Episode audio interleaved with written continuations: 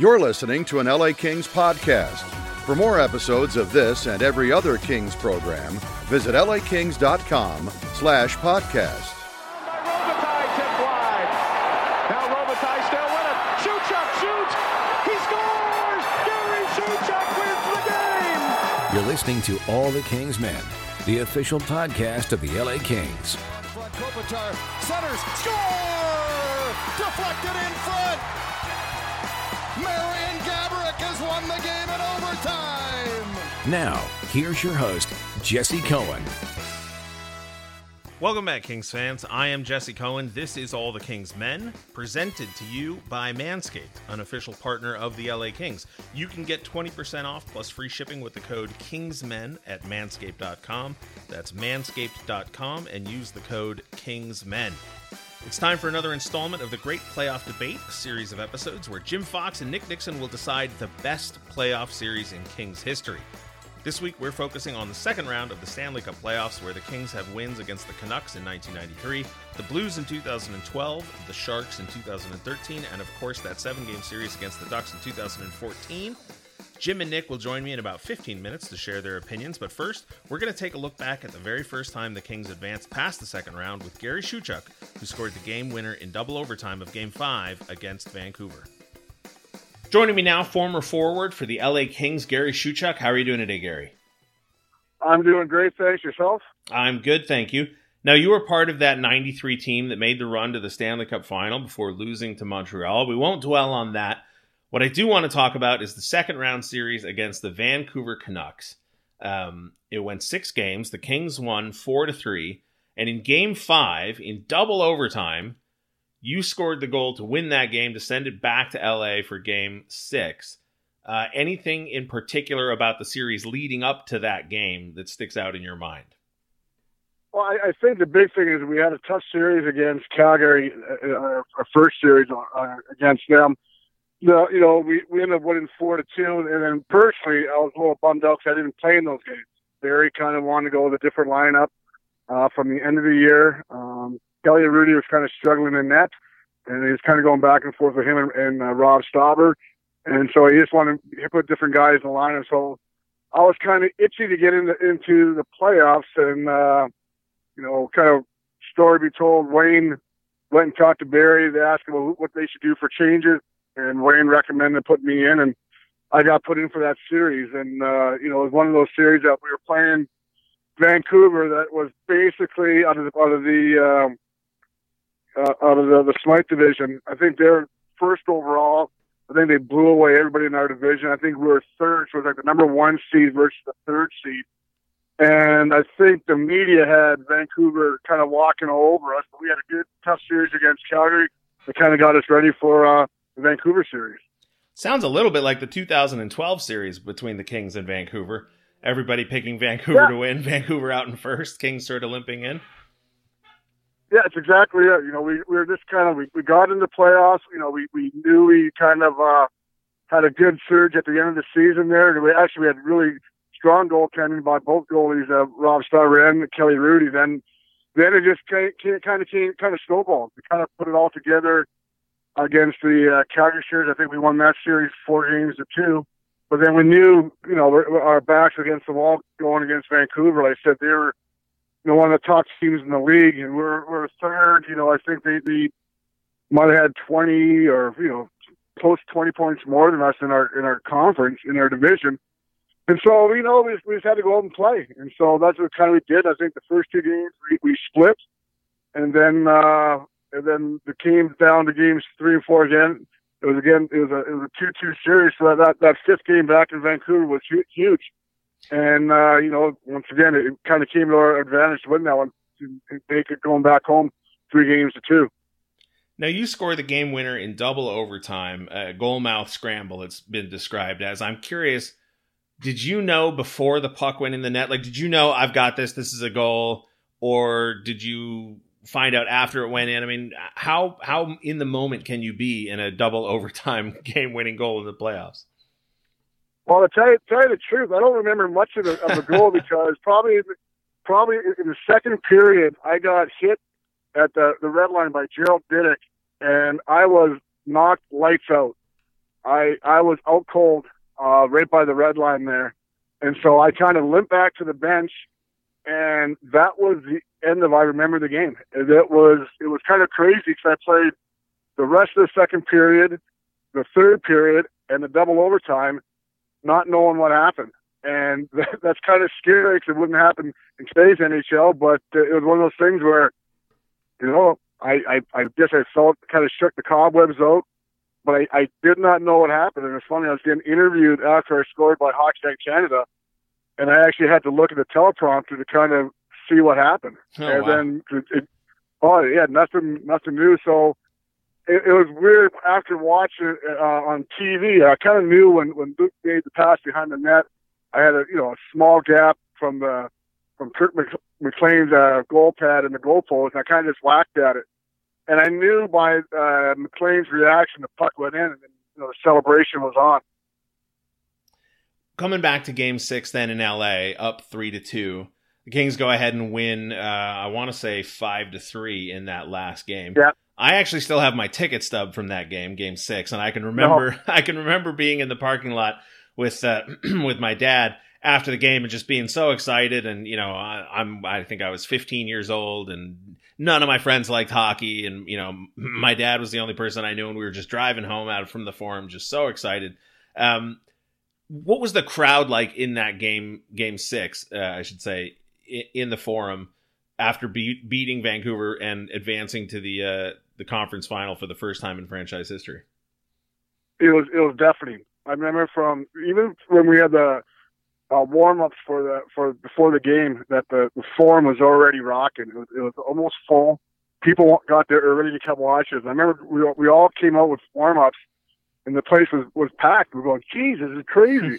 and just the atmosphere for warm ups. I think we might have had our best warm ups of the year. We're all just flying around there, but. uh no, I think the fans knew we had something special going on. Cause I think we scored early. Then I think Vancouver had to play catch up the rest of the day, and we, you know, I think uh, we we knew that we're kind of destined to to make it to the uh, the conference uh, finals against Toronto. But it was just one of those things that you know, it, the the goal that I scored, or you know, to make it a three two, anything can happen. You know, if that's a pivotal game, and you know, luckily we came back to LA and, and winning six. You know, you never want to go down in a series. I think that if we would have went down three two going back, I think we would, would have been deflated. I, I, don't think we would have won that game, even though it was at home. Looking at uh, at the score sheets for the last two games in the series, you've got a couple of goals for uh, a guy named Wayne Gretzky. Jari Kurri scores, Luc Robitaille scores, Rob Blake scores, Thomas Tomas Sandstrom scores, and then Warren Rychel and Gary Shuchuk both score. Uh, can you talk about the depth of that team? I mean, obviously loaded up front with guys like Gretzky, Robitaille, Sandstrom, and Kurri, but then Warren Rychel has five points in the series. Uh, Pat Conacher yeah. has two points in the series. You've got that goal in double overtime. And talk about the split between the team.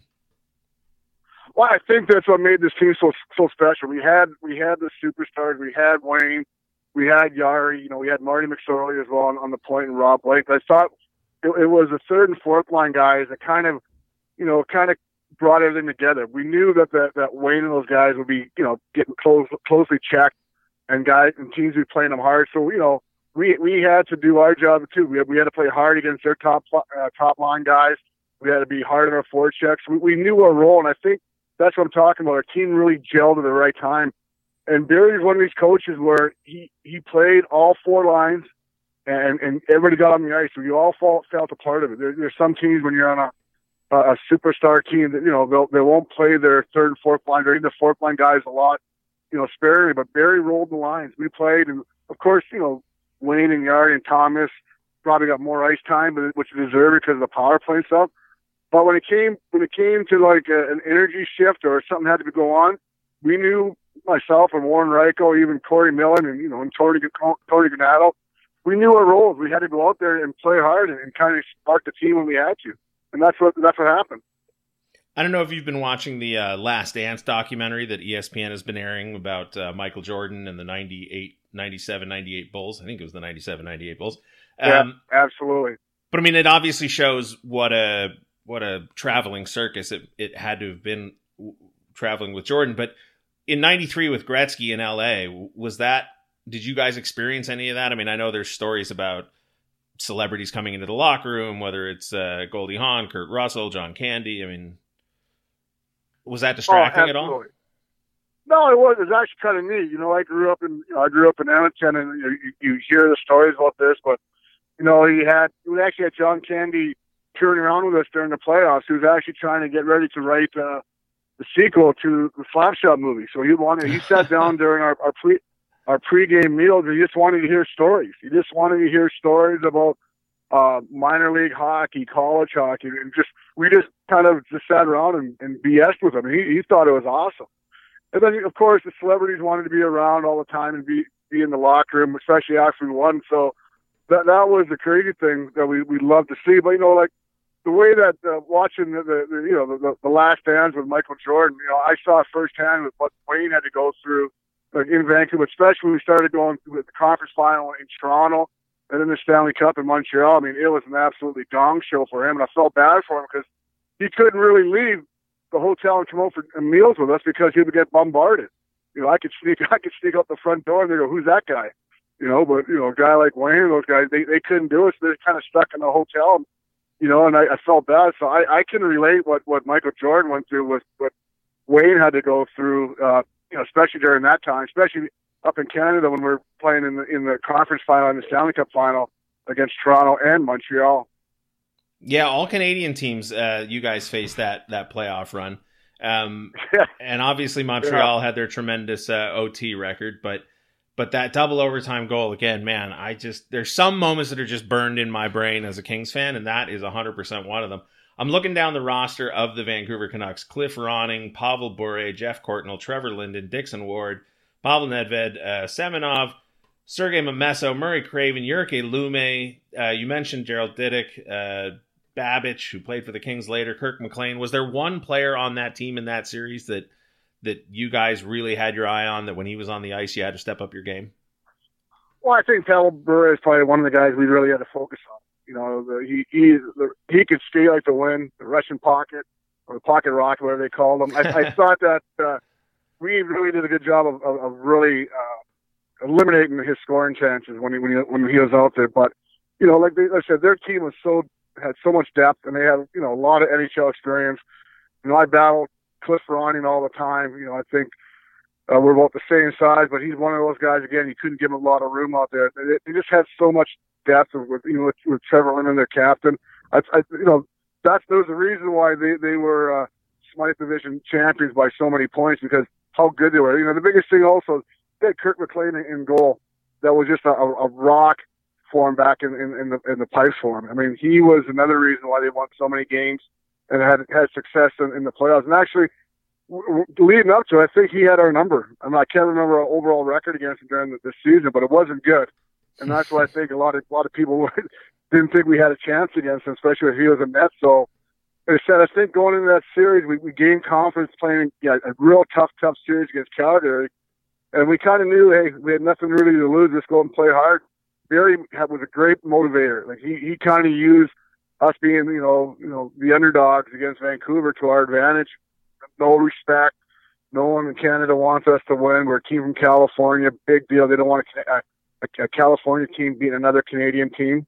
So he kind of used it as motivation for us, and I think that helped us. And we kind of, we kind of bought into what he was preaching.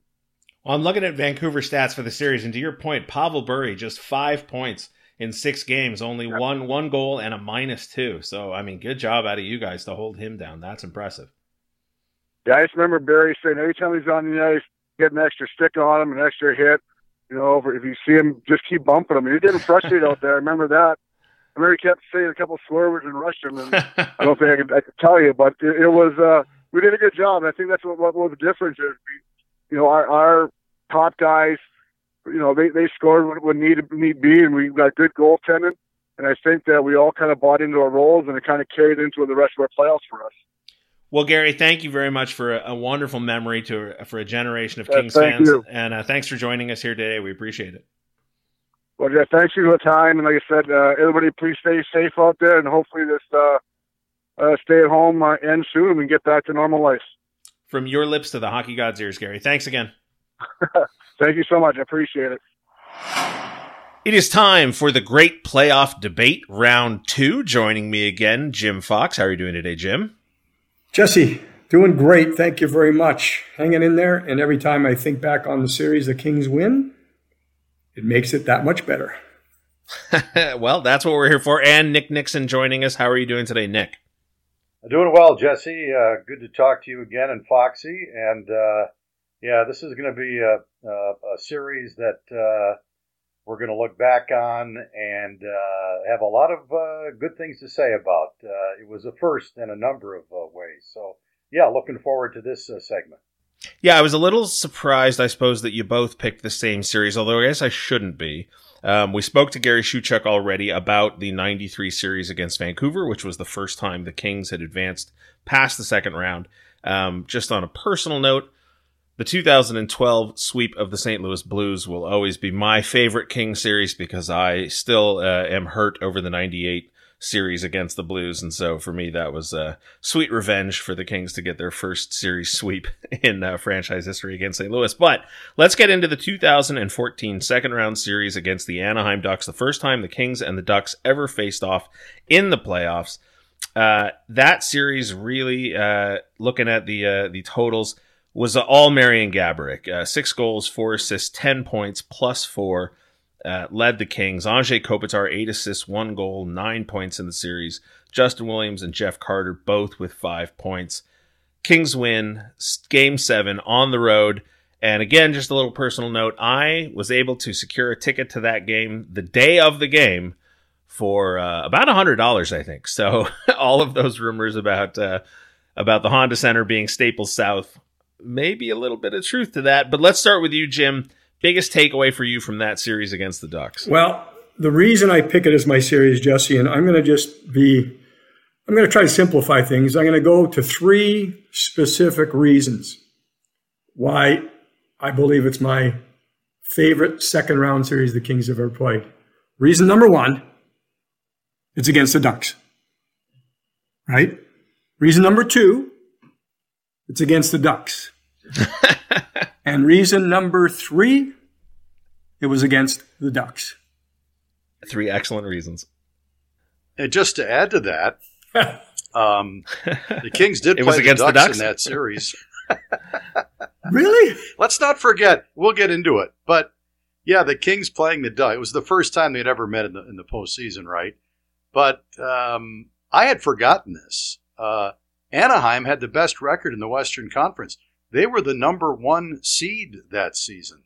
So yeah. it was uh, a Kings team that was uh, in the uh, conference final the year before, lost to Chicago, and two years prior to that, in 2012, uh, won their first Stanley Cup. So, yeah, um, yeah, it was the Ducks, but I, I think what added a, a, bit more flavor to it, it was a very good Anaheim team. The Kings uh, had to take on, and of course, uh, Anaheim had the uh, the home ice in that in that series. Yeah, I, I, think the whole 14 playoff, Nick, and again, I talk about it many times. It's just my opinion. I'm pretty sure the numbers would bear it out, but I think the Kings winning in 14, the road to the Stanley Cup final was the most difficult road in the history of the National Hockey League. I'm going to go that far. I mean, you get down 0-3 to San Jose in the first series. You have to play Anaheim, as you mentioned, number one seed in the second series. You're getting into a situation where Chicago is, are they in the midst of a salary cap dynasty? You know, and just to get there. So Anaheim, a big part of that. I know, Jesse, you started with a couple numbers. To me, in crunch time situations, unfortunately, and, and I have a tremendous amount of respect for these guys. Uh, Sometimes we can joke about things, sometimes we have to get serious. But I think Getzlaf and Perry were both minus five in the series. Kopitar was plus five, Gaborik was plus four. Uh, a lot of the crunch, big time, important goals that were scored, that was the matchup. And the Kings won the matchup of the top lines. Absolutely, and uh, Marian Gaborik. Uh, I mean, looking back over the years, not only in series the Kings have been involved in, but other teams that have been in the playoffs.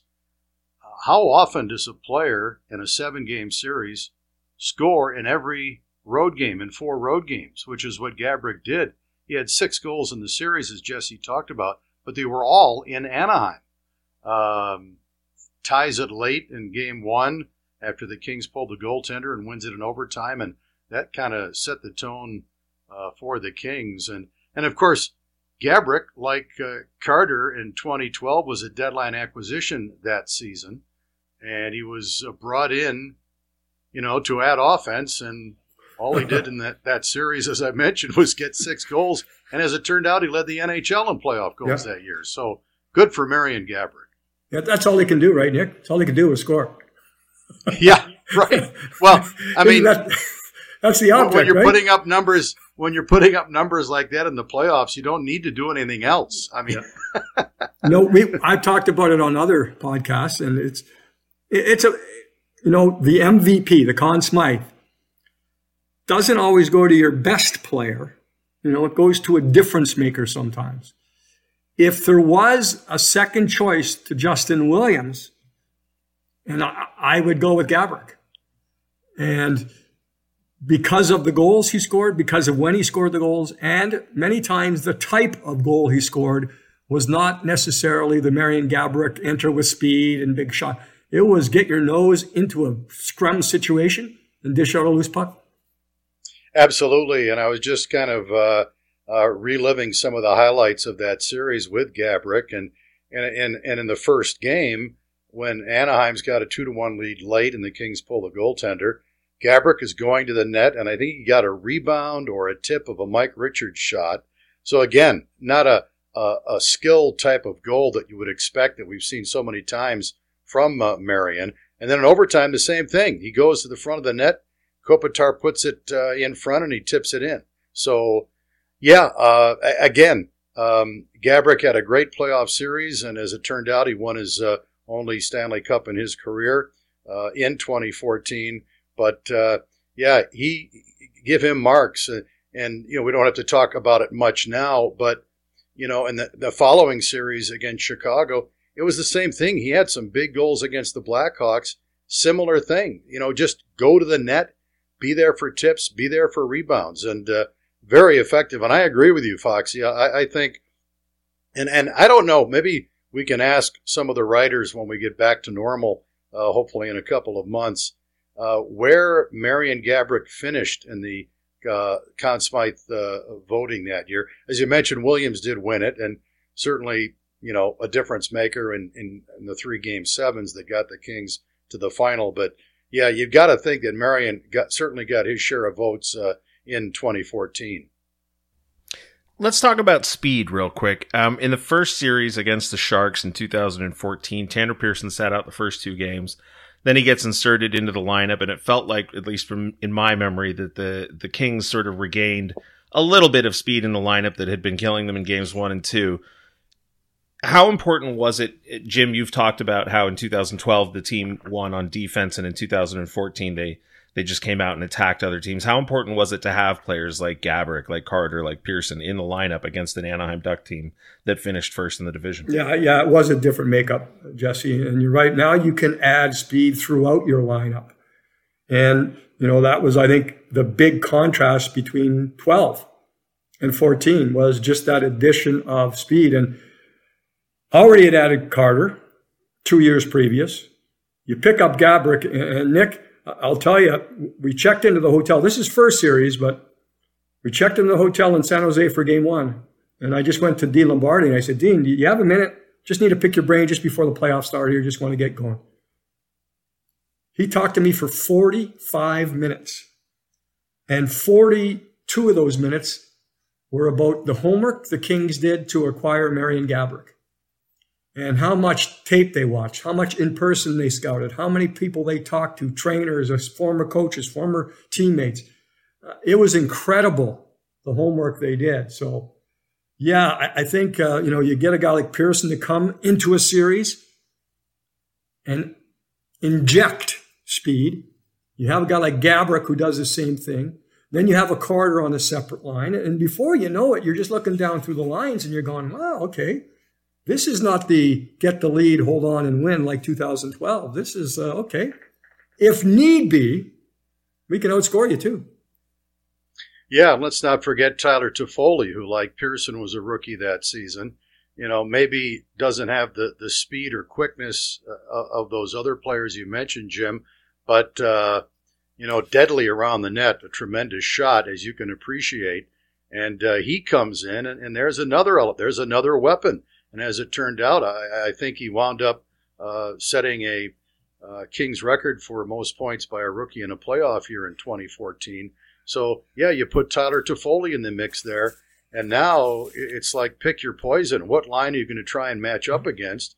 Um, Justin Williams, who turned out to be the MVP, for the most part, you could you could make the argument in that playoff year, he was on the third line. Uh, he played with with Jarrett Stoll and Dwight King uh, quite often throughout the playoff series. Now they juggle the lines late in games if it was close, and you know, going with veterans, things like that, as as coaches always do. But yeah, I mean, the Kings were a tough team to match up against uh, in 2014, probably more so than they were uh, the year before in 2013 and in 2012 when they won the cup, because of those additions that, that, that you had just talked about. Yeah, I think if I were to compare the teams, and I know we're just talking about 14 here, but uh, if I had to win one game just one, I would go with the 12 team because I think they were more consistent. You know exactly what you were going to get. If I were to go with seven game series, I think I would go with a 14 team because they could win in different ways. And through the course of a series that long, you might have to find different ways. And, and the Kings did. Now, I go off on a tangent here. Game one, injury to Robyn Regehr. The rest of the series, Jeff Schultz comes in and plays an average of 19 minutes and eight seconds a game. So this is not a guy who's inserted and just sits on the end of the bench. He comes in and plays on the second pairing. And as I've talked before, and I always have to preface this, just talking about hockey, just the hockey aspect of this. Slava Voinov was a damn good player. I mean, he could escape pressure. He could move the puck. He could attack in the zone. Defensively, not big, but he was so strong on his skates. And again, we know the reasons and what happened, but uh, that's that's again a team that that had more attack to it, I think, than the, you know the, the previous Stanley Cup team. And just to add uh, a couple of things on Jeff Schultz, uh, a guy who comes in and basically he, was the third line of defense, if you will, because Willie Mitchell uh, was was injured early uh, in the uh, playoff year. Regehr then replaces Mitchell. He goes down, and then Schultz replaces uh, Regehr. And uh, you're right, Jim. I, I, was looking at some of the numbers on Schultz, and he plays basically the series, the Anaheim series, with Slava Voinov. So there is your your second pair, so to speak. Although it's tough to call Martinez and Green a third pair uh, for as effective as they've been and were in the playoffs over the years. But Schultz was even in every game he played. And you talked about the minutes. And, you know, he had experience.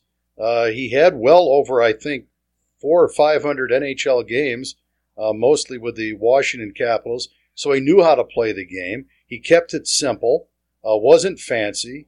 Uh, Darryl Sutter would use him killing penalties, uh, which he did with Voinov quite a bit. And, you know, just one of those stories that whenever you analyze a playoff series, especially when you look at a team that, that won the series like the Kings did against Anaheim this year, uh, a good story, you know, a story where a guy, you know, gets his opportunity and makes the most of it. And he was very dependable, and you can't discount the effectiveness that he had on the Kings being – um, a pretty steady, uh, pretty sound team, not only in this series, but throughout the 2014 playoff run. Did he go? Did he play again after the Anaheim series? You know, I think he did. I, I, I think, um, see, it was Chicago in round 3 mm-hmm. and uh, I, I know Willie Mitchell didn't. I don't know if Regehr can. I want to say Regehr maybe comes back later in that Chicago series. Right. But don't uh, hold me to that. I'd have Yeah. to get out my sheets on that. Um, I'll look up his game log right now as we're going into that. But I was um, glad you guys brought up the defense. Obviously, in 2012, all six defensemen played every single game uh, in that playoff run, and so to have Jeff Schultz and and Robyn Regehr and uh, and I think one other player whose name escapes me at the moment might have gotten in there, but I could be wrong. Um, but to have those guys step up and and fill in those depth roles, I mean it it it just reminds me every time of Jeff Schultz's uh, picture with the Stanley Cup, where he's in a pool wearing a suit and a floaty uh, with the Stanley Cup floating next to him. Um, but just did, a real, You know, he did. I just looked it up, Jesse. He played seven total games, and and I think he played the last six in the Anaheim series. So probably he plays game one against Chicago, and then Regehr comes back Mhm. because I don't think Willie Mitchell was able to come back that playoff year. I, I might have been mistaken, um, but as far as Schultz, his series was the Anaheim series. Played six of the seven games that he got into that playoff year against the Ducks. Uh, the, the numbers I'm looking at say Mitchell played in 18 games, so I think that might have actually just been the series that Mitchell missed. Was that uh, was that Anaheim series? Um, but regardless, a tremendous team effort. Let's go ahead and run through the games real quick. We don't have to get too deep in the weeds. Um, we'll start with games one and two at the Honda Center. Both Kings win the first 3 2 win in overtime, goals from Marian Gaborik, as we mentioned. Uh, but game two, Marian Gaborik starts the scoring, and the Kings win 3 to 1. Jim, anything particularly in that game that you felt uh, helped the Kings win the game or the series? Well, I think uh, there's no question in game two. It is Mr. Jonathan Quick. The Kings were outshot 37 to 17. Doesn't always tell the story, but you get into a playoff series, you need different guys to do at different times. And I think Jonathan, well, he was picked the number one star of that game. Alec Martinez was picked number two star. And I was talking earlier about difference makers. To me, in this series, when you talk about the injury situation, I think you make a, a, a pretty good argument that Alec Martinez was the biggest difference maker for the Kings in that he was a third pair defenseman earlier, and then he probably still played on the third pair, but his minutes, his minutes went up to the point where he would be considered a second pairing guy, where he was just, he was about 18 and a half minutes. So, uh, you know, just the difference made, he made in games one and games two for sure in that series. Yeah, and, and I think, uh, you know, obviously in this series, uh, the home team just couldn't hold serve uh, early in the series with the Kings taking games one and two at Honda Center. So the fact that the Kings were able to keep themselves in both games one and two, uh, they scored first in each game, uh, first period goal in, in, in game one by Martinez, and then Gaborik 34 seconds into game two. And, and that was huge. I mean, as it turned out, the team that scored first in all seven games wound up winning uh, in this series. But to go into Anaheim, again, against a very good team that had 116 points, they had 116 points that year, 54 wins, and, you know, Anaheim got three goals in two games. And the, the Kings uh, are, are seemingly looking real good by uh, going to home ice for games three and four at Staples. Now we get into game three and four at Staples, like you said, Nick, and this is where the one weak spot emerges as far as uh, arguments for Kings dominance, and that is that the the Ducks begin to start having goaltending issues, uh, much like the Sharks before them. Um, Jim, are you at all compelled by the idea that uh, Boudreau using three goalies in this series should be taken into account as far as uh, determining the quality of the win? It changed the series around, right? A little bit later, you know, in Anaheim when Gibson comes in. But, you know, sometimes you're forced to do that because of injury.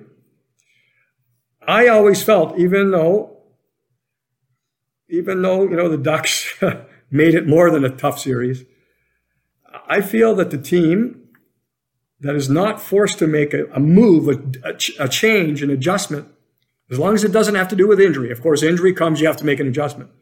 I think the team that usually makes the first adjustment is the team that's on their heels.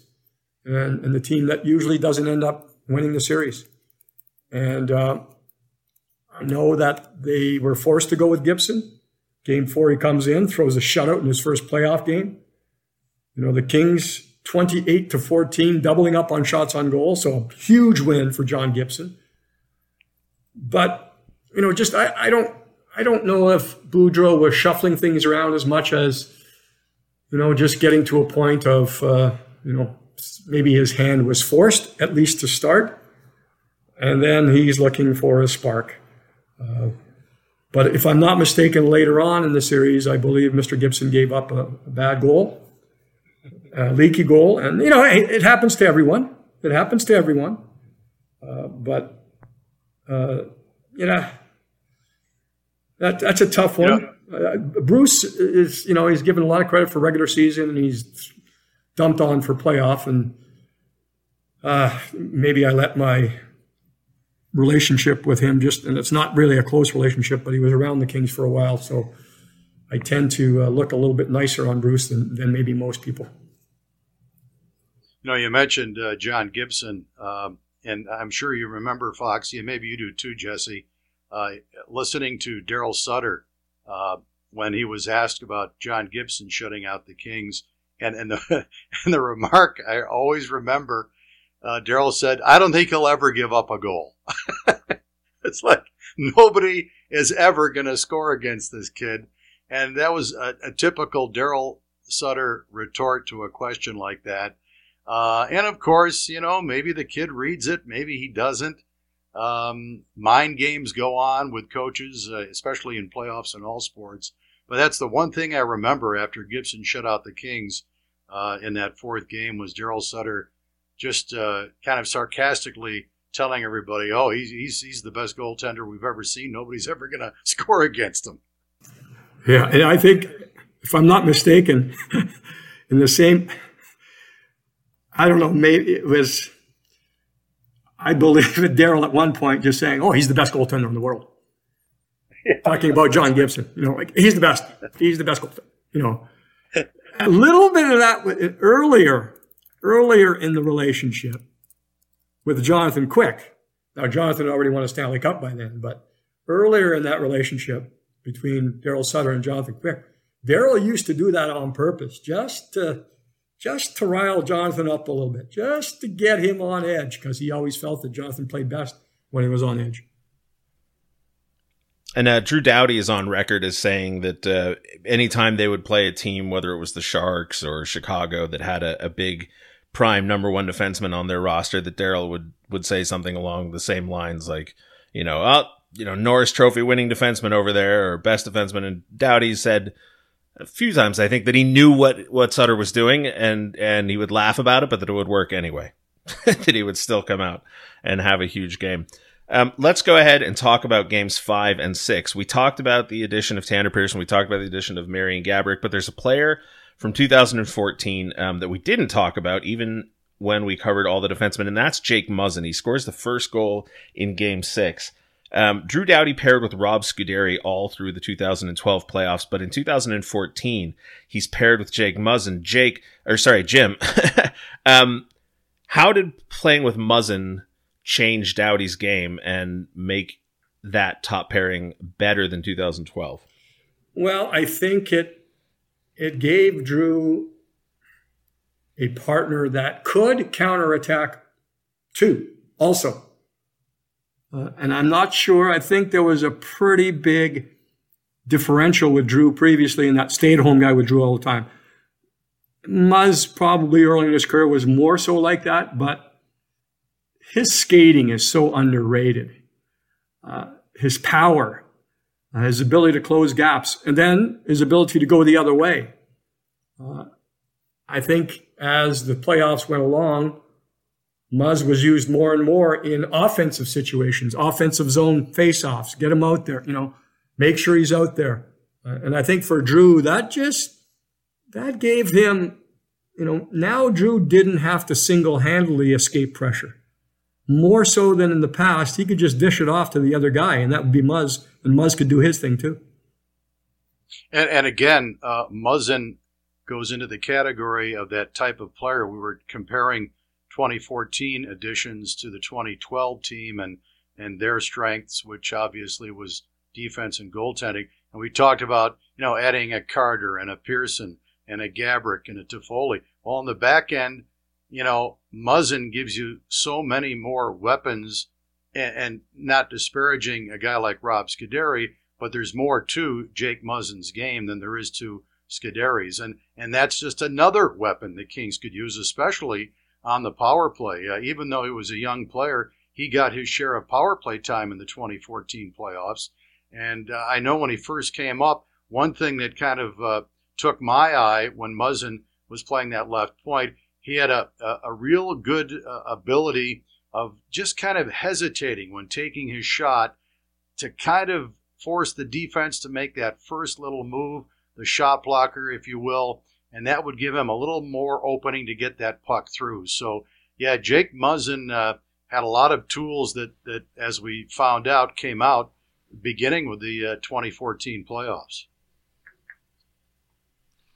So, you guys know that I like to uh, pair up games in playoff series. We have the Kings and the Ducks tied at two games apiece after four with an even goal differential. Games five and six uh, five goes to Anaheim at home. Six goes to the Kings at home. Again, maintaining that similar goal differential. So heading into game seven, you could make the argument that the two teams are neck and neck. It's dead even. Um, and then game seven, the Kings put the definitive uh, stamp on the series. I remember again being at uh, the Honda Center. We were sitting up in the upper bowl uh, behind the Ducks net, uh, defending their net. And even though it was just the second goal of the game and it didn't wind up being the game winner, I will never forget Jeff Carter scoring that goal. And to me, it felt like the game was over in that moment. Um, Jim, I'll ask you again to validate my crazy theory that that there's always sort of a signature game where one team pulls away and really uh, beats the other one, and and that to me was Game Seven. Yes. Yeah, I mean it's I mean, I when I thought back on Game Seven, I have a very personal thought on it, which I'll get to in a minute. But things are up two nothing, and Corey Perry gets a penalty shot. This is first period, so obviously unsuccessful. Quick gets the job done. I'm not a what if guy, but if it's 2 1 early in the game, right? It, it never gets to five, nothing. It never gets to that, to that point. So that's just one of the things now that I look back at the numbers and look back at the game sheets and just try to to figure out what's going on there. That's that's something that stands out to me. Um, you know, you have man, you just have. I look at that game sheet, uh, Jesse. And the one thing that it just, how many different guys participated in getting it done. And that's, that's the thing that stands out to me. How many different lines. Uh, but, and, you know, and then Justin Williams with two points in that game. And, and is it, gets the scoring started. You know, is it, is it just, you know, part of his little chip in here, chip in there. Not the superstar player, but man, can he be counted on? Uh, it's, it's impressive to see what's going on there. I'm just looking here at the Muzzin's total was 22 minutes in ice time in game seven. In game six, it was even higher than that. It was 25 minutes. So, yeah, just so many different people. In this game, the one thing, Jesse, that stands out to me is the penalty shot. That's what kind of catches my attention.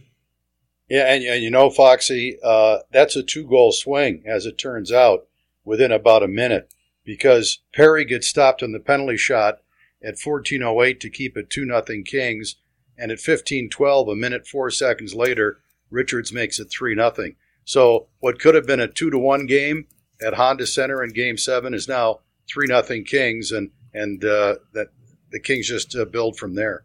But yeah, I, am with you. I mean, it, it's hard to say that a game seven in any series isn't the pivotal game of a playoff series, but pivotal point in that game seven, uh, I agree with you totally. Is is Jonathan Quick stopping Corey Perry, and, and it was and it was a good read uh, by Quick. If you remember, really didn't make a save. It was Uh-huh. a poke check as Yep. Perry came in. So, and uh, that that's a play you don't see a lot of goaltenders do on a on a penalty shot. But uh, boy, that was that was just huge. Uh, that was uh, I'm with you 100 percent turning point in, in Game Seven. And uh, you know, Nick, it's it's the relationship, if we want to call it that, between Quick and Perry was very competitive. I'll just say, being nicely. So that just kind of puts it in the back of my mind even more. Yeah, you know, I, I was uh, listening to the entire Game Seven last week, and uh, it's just uncanny how many times after the whistle I'm mentioning uh, Perry's being pushed away from Quick after the whistle. Uh, you know, Perry's around the net. He deflects the puck. Quick is complaining to the referees, talking to the referee about the contact, the traffic. So, yeah, I mean, it had been building for a few years. And, you know, two great players trying to get the, the better of each other. And that's what makes, you know, the game within the game so exciting and so much fun to watch. Jim, you mentioned that there was a personal element to your re- recollection of this game. Well, it's just uh, again, it's second round, so we are no longer doing game broadcasts. So we're doing post game preparation, and for post game preparation for me, I would be in the production truck the entire game. I would be watching from there, preparing highlights, doing telestrators, getting things ready. Now, it gets to five nothing. Now I'm inside the truck and we're in Anaheim. It's a Fox Sports crew, but you know, a lot of those people are closer to the Ducks. You know, they work their games more so than Kings games. So you don't want to be that, you know, rub it in guy. And I, I don't want to be that guy. I, I'm not that type. But just because of my mindset and nerves, you know, the Ducks made it 5 2, right? Before the end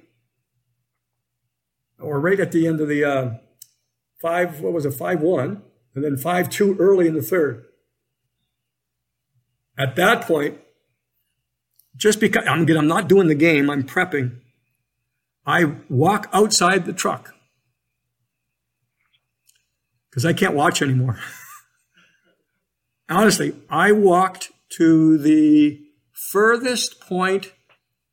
Uh, I would say northeast point of the parking lot. There's no one outside in that parking lot, but it is packed. And I just keep walking. I keep looking at my watch. I can hear inside the building. I mean, I can hear what's going on with ooh, ah, ah. I can hear that, but I can't tell what's going on. I just can't, right? I just don't know. So I get to the far point and I say, okay, it's got to be down now. You're getting down to, you know, at least last 10 minutes. So I turn around and I start walking back towards the building. And when I get halfway, and I'm, I, again, I'm the only person in this parking lot. And I remember hearing cheers. And I knew it wasn't the Ducks scoring. I knew it. but, you know, there's enough Kings fans there, right? I knew a goal was scored, and I said to myself, that has to be the Kings. It has to be because it's a reaction, but it's not Anaheim. And of course, it was Tanner Pearson. And he was scoring to, to make it 6 2. So at that point, I just, I basically ran back to the truck because I, I knew then the game was over. But that's, I just, you know, it's it's a rivalry. It's a huge rivalry. You know, as Nick touched on earlier, it's the first time these teams. How much had people said, "Oh, the way to get the game really on the map? We just we already won a Stanley Cup, but get it on the map in Southern California is to have a series between the Kings and the Ducks." Well, you get it, and uh, I I was I was I was having a difficult time staying still, so I had to go for a little walk. Are, are you talking about the the the media parking lot where it literally does taper Yes. off into a tiny little point? That's a long walk, Jim. Well, I, I had to, I was killing time. I was going by time on my watch. Of course, I wasn't listening to the game. I didn't have a radio. I would, you know, I didn't have my iPhone. I just, I was walking. and I was just trying to kill time. But I knew once I got to the end of the parking lot, I had to come back. so I just turned around. You know, I, I, just want, I'm just looking at my sheet here, guys, and we talked about the first period penalty shot saved by Quick, and then a minute after that, Richard scores to make it 3 nothing. Looking at the notes I had in the second period, Kopitar got a goal early in the second to make it 4 nothing, and you're, you're looking like, you know, it's going to happen, right? The Kings going to win the game. But then at 5:11, Silfverberg saved quick. Eight minutes, Perry saved quick. 11 minutes, Getzlaf save. And I don't write down every save. I just write down the big saves on my on my sheet. So, you know, even though the score was lopsided in the end, I mean, quick is a huge reason why the Kings were able to build a lead and maintain the lead. Uh, as, as I look back on on some of the, the people he stopped. I mean, you're looking at good players here, right? Silfverberg, Perry Getzlaf, uh, Perry the penalty shot in the first period. So, yeah, Quick uh, certainly earned it in Game Seven. Actually, he was the second star, even though it was a quote blowout for a playoff game. I mean, I understand why he wasn't really considered for a Conn Smythe uh, trophy win that season. Obviously, three series going to game seven and, you know, the, getting pulled in a, a, game or two. But I think the expression when about the power play is it's not how many, it's when they come. Is it the same thing, um, Jim, with the saves and, and a goalie performance? Like if, if he, if a goalie has a bad game or two, is it erased by having a dominant performance when it matters? I think, uh, I think in the playoffs, timing of situations, yes, goes to a higher level of importance. Uh, I, I, because you're you're so focused on any one game, and I think players, especially nowadays, do a great job in. They do a great job in you know parking it and moving on to the next one. But again, uh, you know, my biggest way to go numbers wise here is this. Um, power play percentage is less important, or penalty kill percentage is less important compared to when you get the big power play goal or when you get the big penalty kill. And I think that fits the case for saves also. Yeah, and with Quick in, in 2014, numbers are good. I mean, uh, he again was in goal for basically every game. He won 16 games again, like he did in 2012 when he won the Conn Smythe. But I think when you compare his 2014 numbers to his 2012 numbers, which are out of sight, I mean, probably that gives cause for a lot of people considering playoff MVPs to say, uh, wasn't quite as good as he was in 2012. So let's look somewhere else. But again, uh, you know, totally agree with Jim. Uh, it's not it's it's not uh, how many, it's it's how, uh, it, and uh, it's not the amount of power play goals. It's when you get them. It's not the am- amount of wins or saves. It's when you make them. And uh, you know, in Game Seven, you know, we talked about and Jim touched on it. Uh, it, it happened in the first round in the comeback series with San Jose when the Kings won that Game Seven on the road. Uh, the Kings' big guys took over again. Williams and Kopitar and and, and Drew Doughty and, and Jonathan Quick, a solid game. Same thing in Game 7 in the Anaheim series. As you mentioned, uh, Williams, Carter, Richards, Kopitar, Gaborik, and, you know, Jonathan Quick did what he had to do. So, yeah, it was it, it was the start of a, a playoff run um, that was fun to watch because of uh, the, the, tenseness that was uh, involved almost in every series. Uh, the Kings were facing so many elimination games, but uh, when push came to shove, the, the Kings came through, and it was a number of, of their veteran players that you would expect to get them through that actually did get them through and onto a, uh, a second Stanley Cup. You know, uh, guys, I'm I'm not. This is this gets me into trouble when I talk about the uh, when I'm talking about the goaltenders union, but I'm I'm I very rarely go to a goaltender for my selection as the Conn Smythe winner. Because I have the can you win the Stanley Cup without great goaltending? No. And you're going to get that's a it's a given. It's a given to me. And that's where Jonathan, more than most, kind of get it's a little bit we were just talking about. Also, uh, Jesse, is sometimes the way how Jonathan makes a save can have more of an impact than just the one save that goes on the stat category. Because there are sometimes, because of his style, he robs somebody, like just basically robs them. And I think at times that can allow a goaltender like Quick. I, I think career wise, I'm not comparing Dominik Hasek to Jonathan Quick, but if you take him in a single game, I think I think Hasek was like that too. He would rob guys. He, you'd think you'd have him on one side of the corner, and he'd boom right across, wide open net. He'd make, and Quick was like that. So I, I think sometimes Jonathan's able to get into the head of opposition players.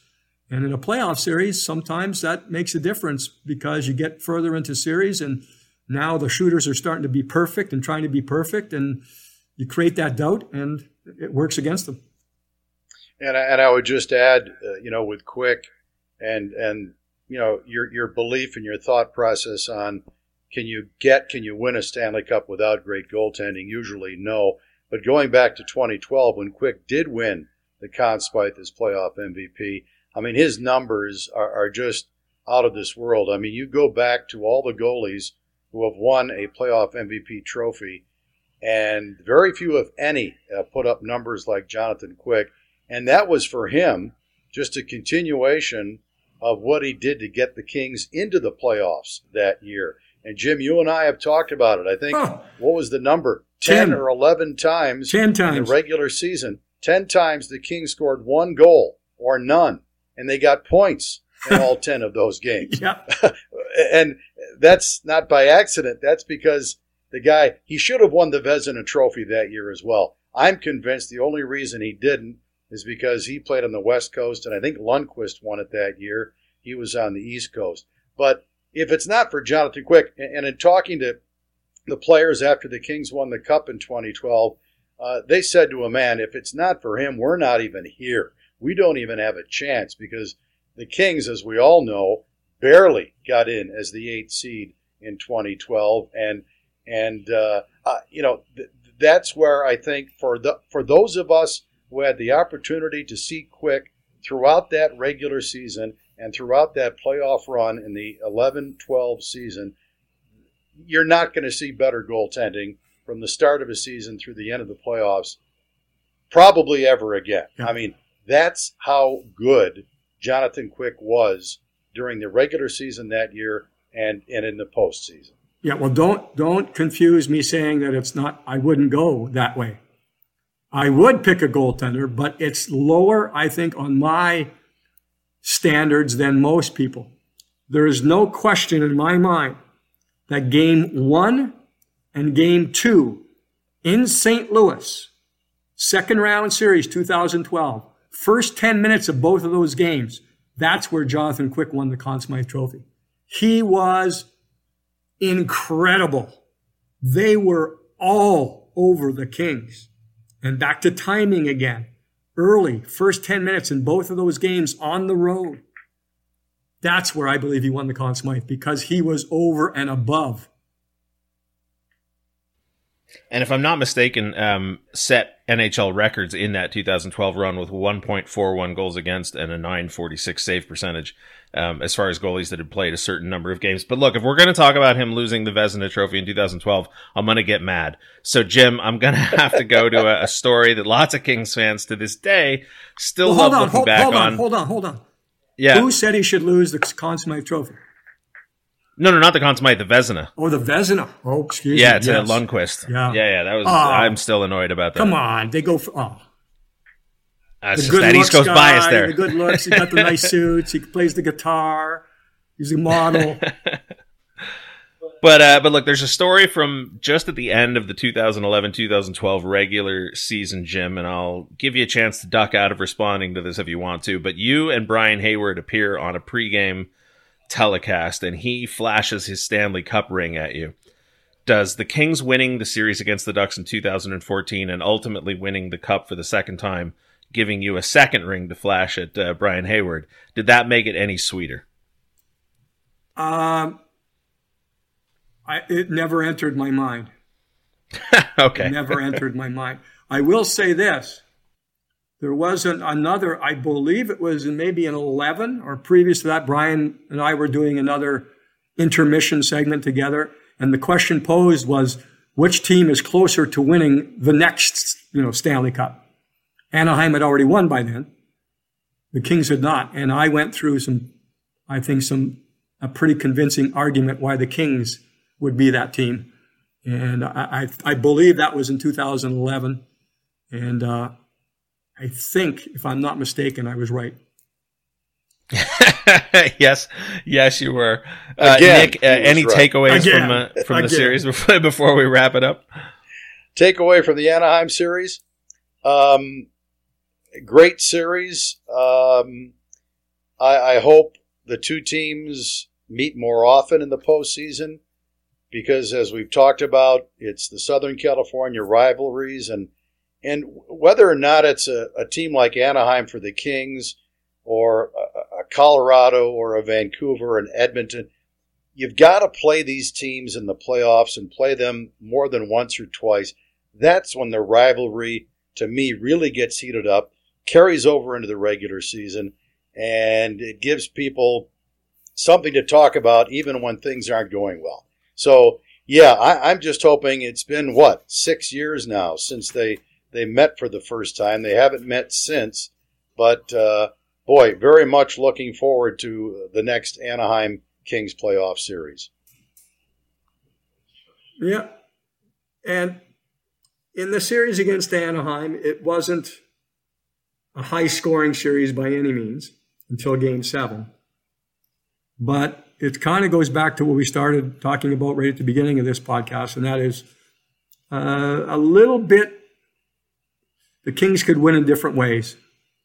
And I think that came out certainly in the first series against San Jose. It's it's coming out even more here against Anaheim, where just you know not as clockwork as 2012, but maybe surprising to a lot of people in certain areas where the Kings were able to win games in different ways. I think ways that they weren't expected to do, and then it made them even that much more difficult to beat because they could. Well, it was a lot of fun going back over this series. So I guess we're going to, if we don't have to ask if you've convinced each other, because like I said, you both picked the 2014 seven game win over the Anaheim Ducks as the best second round series in Kings history. We hope you enjoyed it, Kings fans. We'll be back in two weeks to talk about the best conference final series in Kings history, and I'll be really curious to see if you guys come down on the same one in that one. Jim, Nick, thanks very much. My pleasure. I can't wait to do the next one because it is the best series I have ever seen. Wow, that's a that's a heck of a teaser. we'll talk to you soon, Kings fans.